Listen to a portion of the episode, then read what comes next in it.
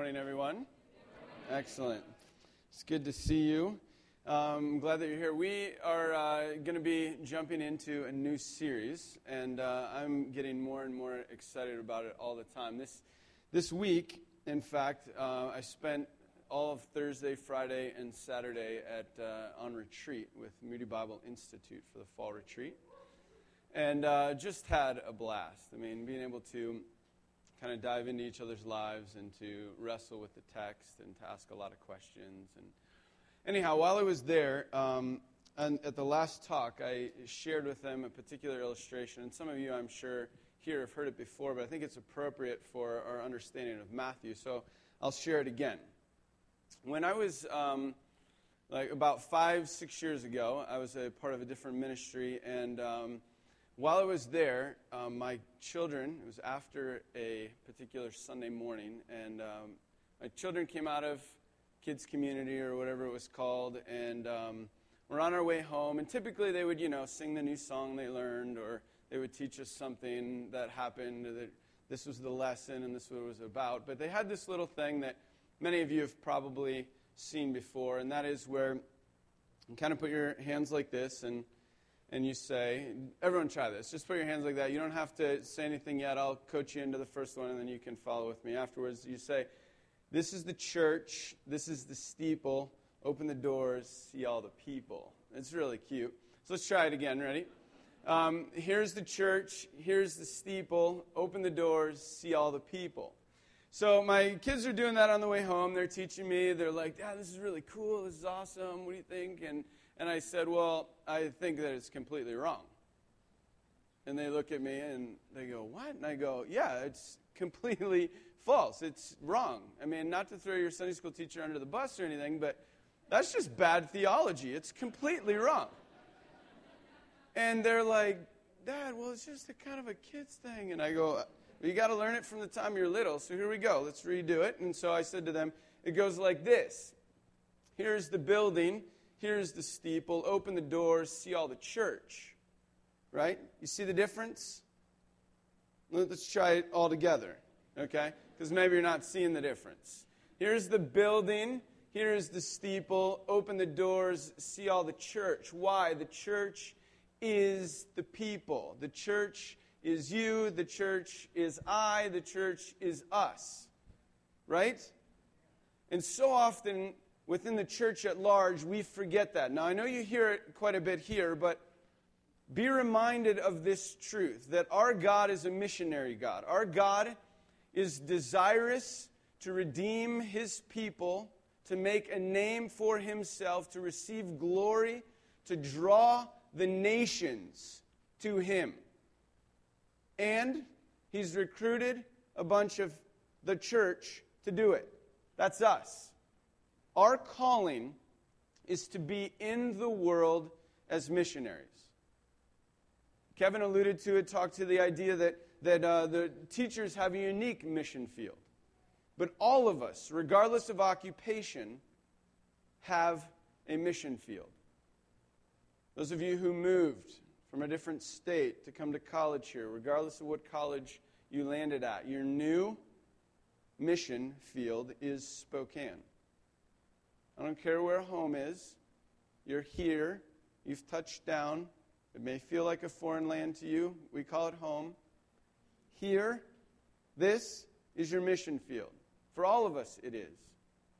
That's what the church is called to. R. Paul Stevens makes this statement. He says, The church does not have a mission, it is mission. Under both covenants, mission is the intended occupation and pre occupation of the whole people of God, not merely a few chosen representatives or designated missionaries. Put simply, you and I are missionaries. And that mission is undertaken in societal occupations, in individual and personal life, and through one's corporate life in the church. Why do I remind us of this? The reason is because this concept of us being the church, this concept of us being on mission, the concept of missionaries within a city is something that is central to the book of Matthew. It's central to this whole study we're going to do for a while, and it's the reason we're kind of entering into this series. So we're, we're entering in to a series um, on the book of Matthew. And the goal, just to get it up front so we all know, is to go through Matthew from now, early September, through at minimum June. So to spend a whole school year kind of saturating ourselves with the teachings of Jesus in the book of Matthew. Now, some of you are going, how, are we even going to study it that long? I mean, it's a decent sized book, but it's not like it's you know War and Peace. Like there's, but there's a lot to cover, honestly. When you start to look at it, I mean, Matthew is a book that is jam packed with amazing things. First of all, it speaks to who Jesus is. But it doesn't just speak to who Jesus is in relation to what he did, or what, but it speaks to his very names.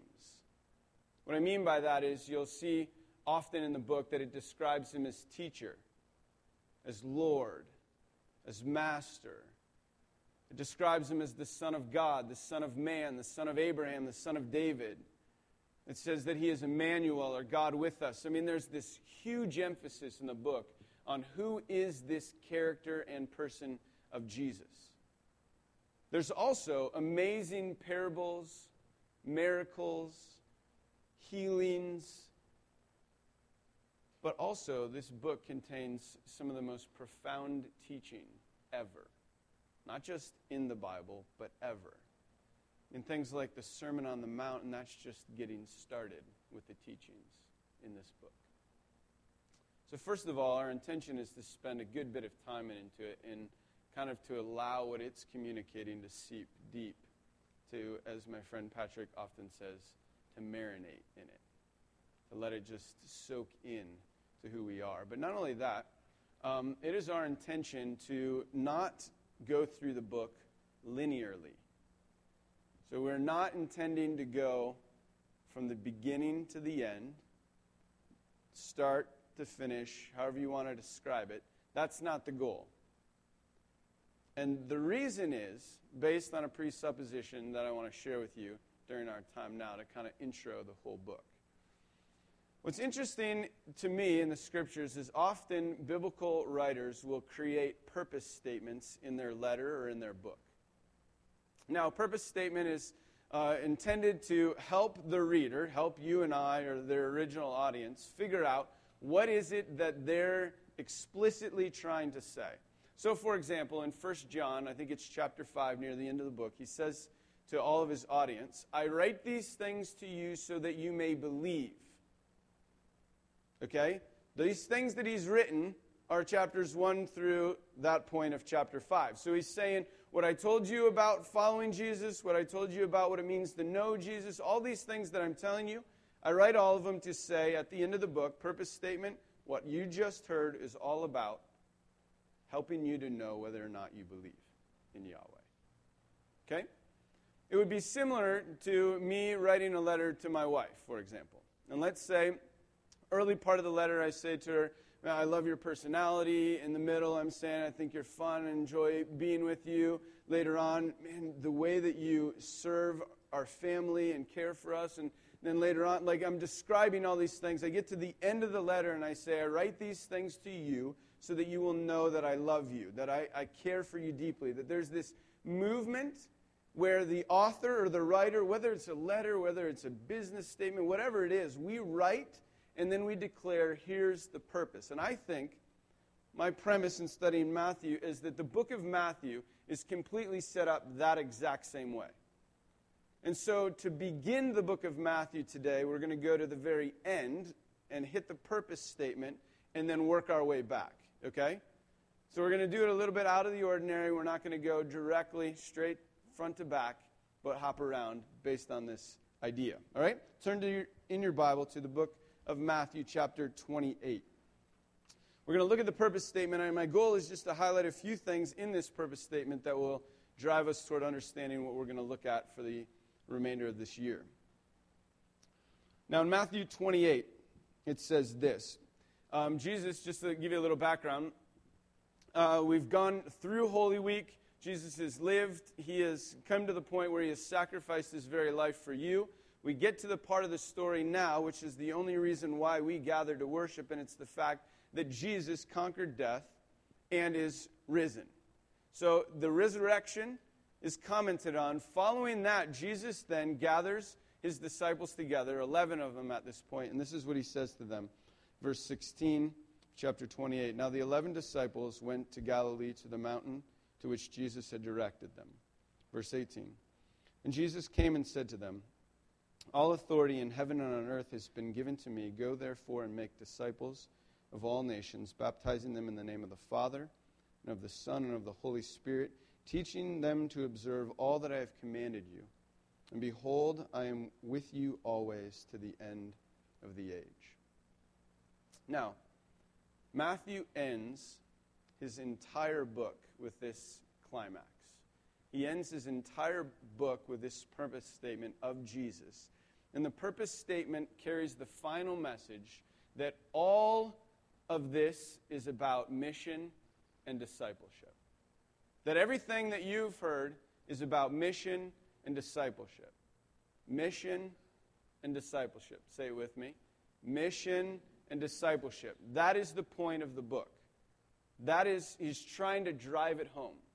This uh, summer, I had a privilege of uh, being in Africa with one of my good friends. His name is Julius. And Julius, uh, just a brilliant guy, great friend. He uh, and I were talking, and one of the things that we often talk about, uh, we both coach either church planters or do church consulting at some level, and uh, we often sit across from a different pastor or from some other church planter, and we'll remind them and remind ourselves at the same time make sure that you keep the main thing the main thing. That sometimes it is easy for us to lose focus and not make the main thing the main thing. And what what we are hearing here from Matthew is that the main thing is mission and discipleship. Julius will often say, and he uses this illustration or analogy with me a lot, um, so I'm completely just ripping it completely off of him right now. Um, he will say that most churches will either look like the web page of Yahoo or Google. Seems weird, but what he's saying is that almost every church is either a Yahoo church or a Google church. So let me show you really quick the web page of Yahoo. This is the first half of it from last night. That's the second half of it from last night. What do you notice about you can like toggle back and forth between this. What do you notice about this web page? Describe it to me. Busy, cluttered, advertisements. What else? Lots of information.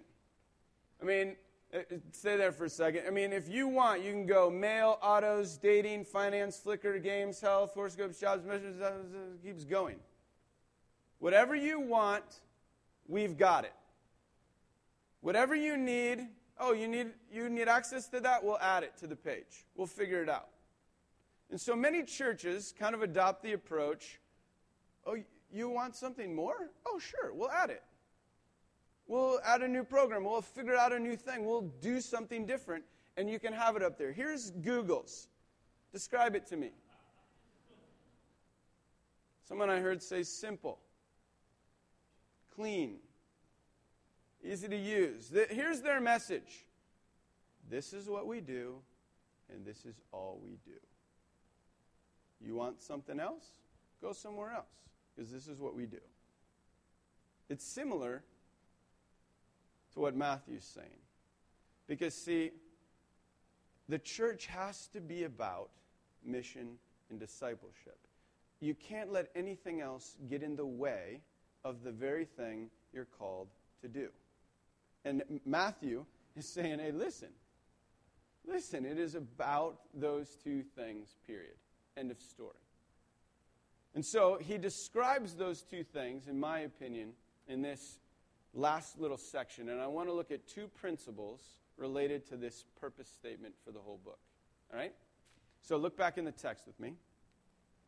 Says this in uh, Matthew 28. We're looking at uh, verse 18. All authority in heaven and on earth has been given to me.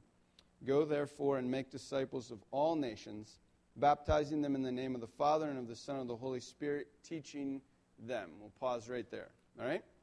Now, Matthew highlights that, but he does it in a way where he gives us a bit of an English lesson or a Greek lesson. I know that a lot of you are into grammar.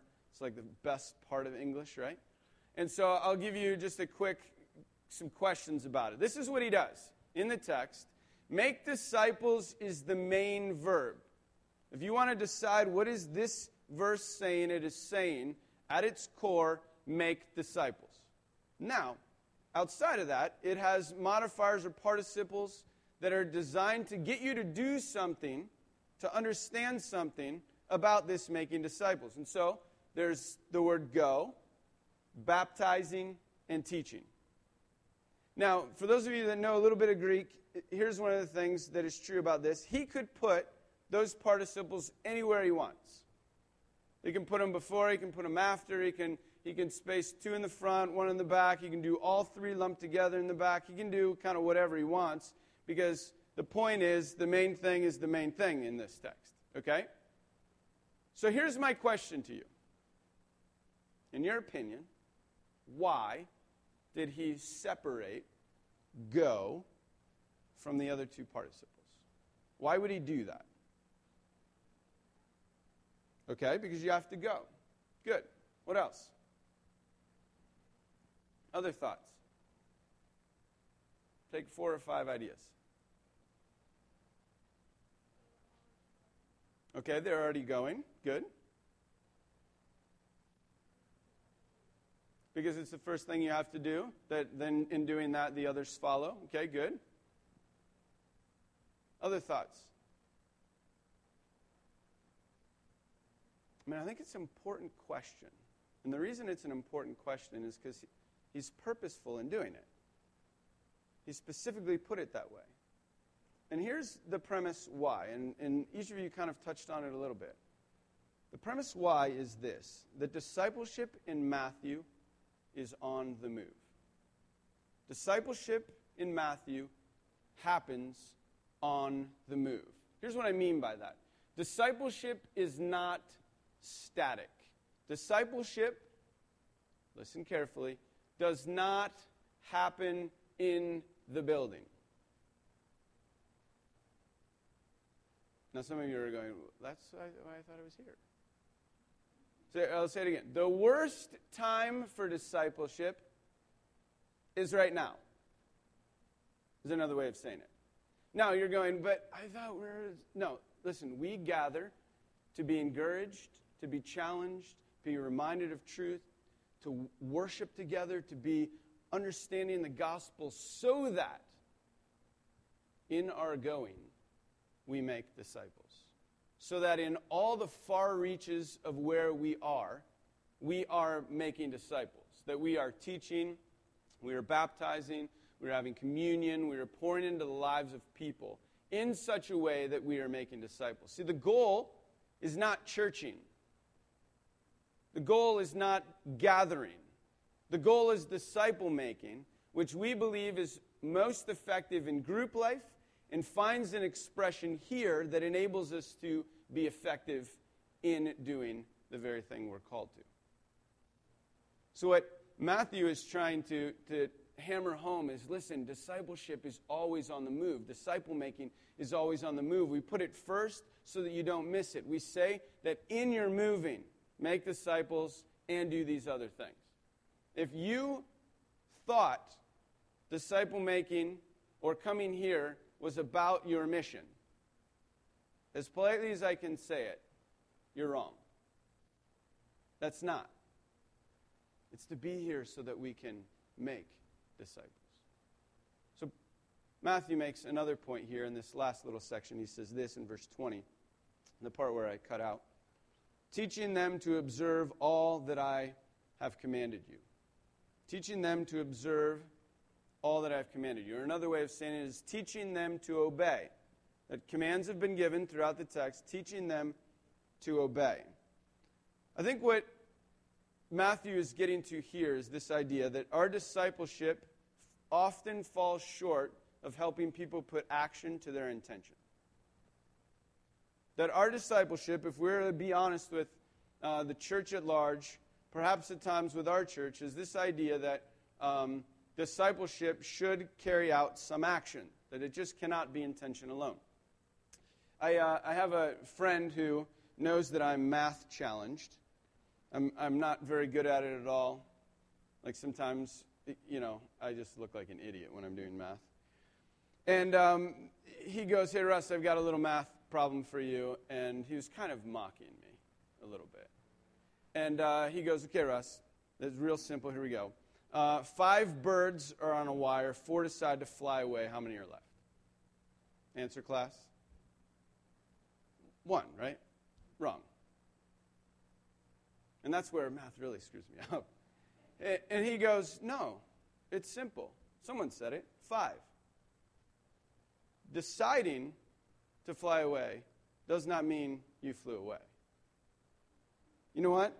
In the church, we have a lot of deciders. Oh, I have decided to follow Jesus.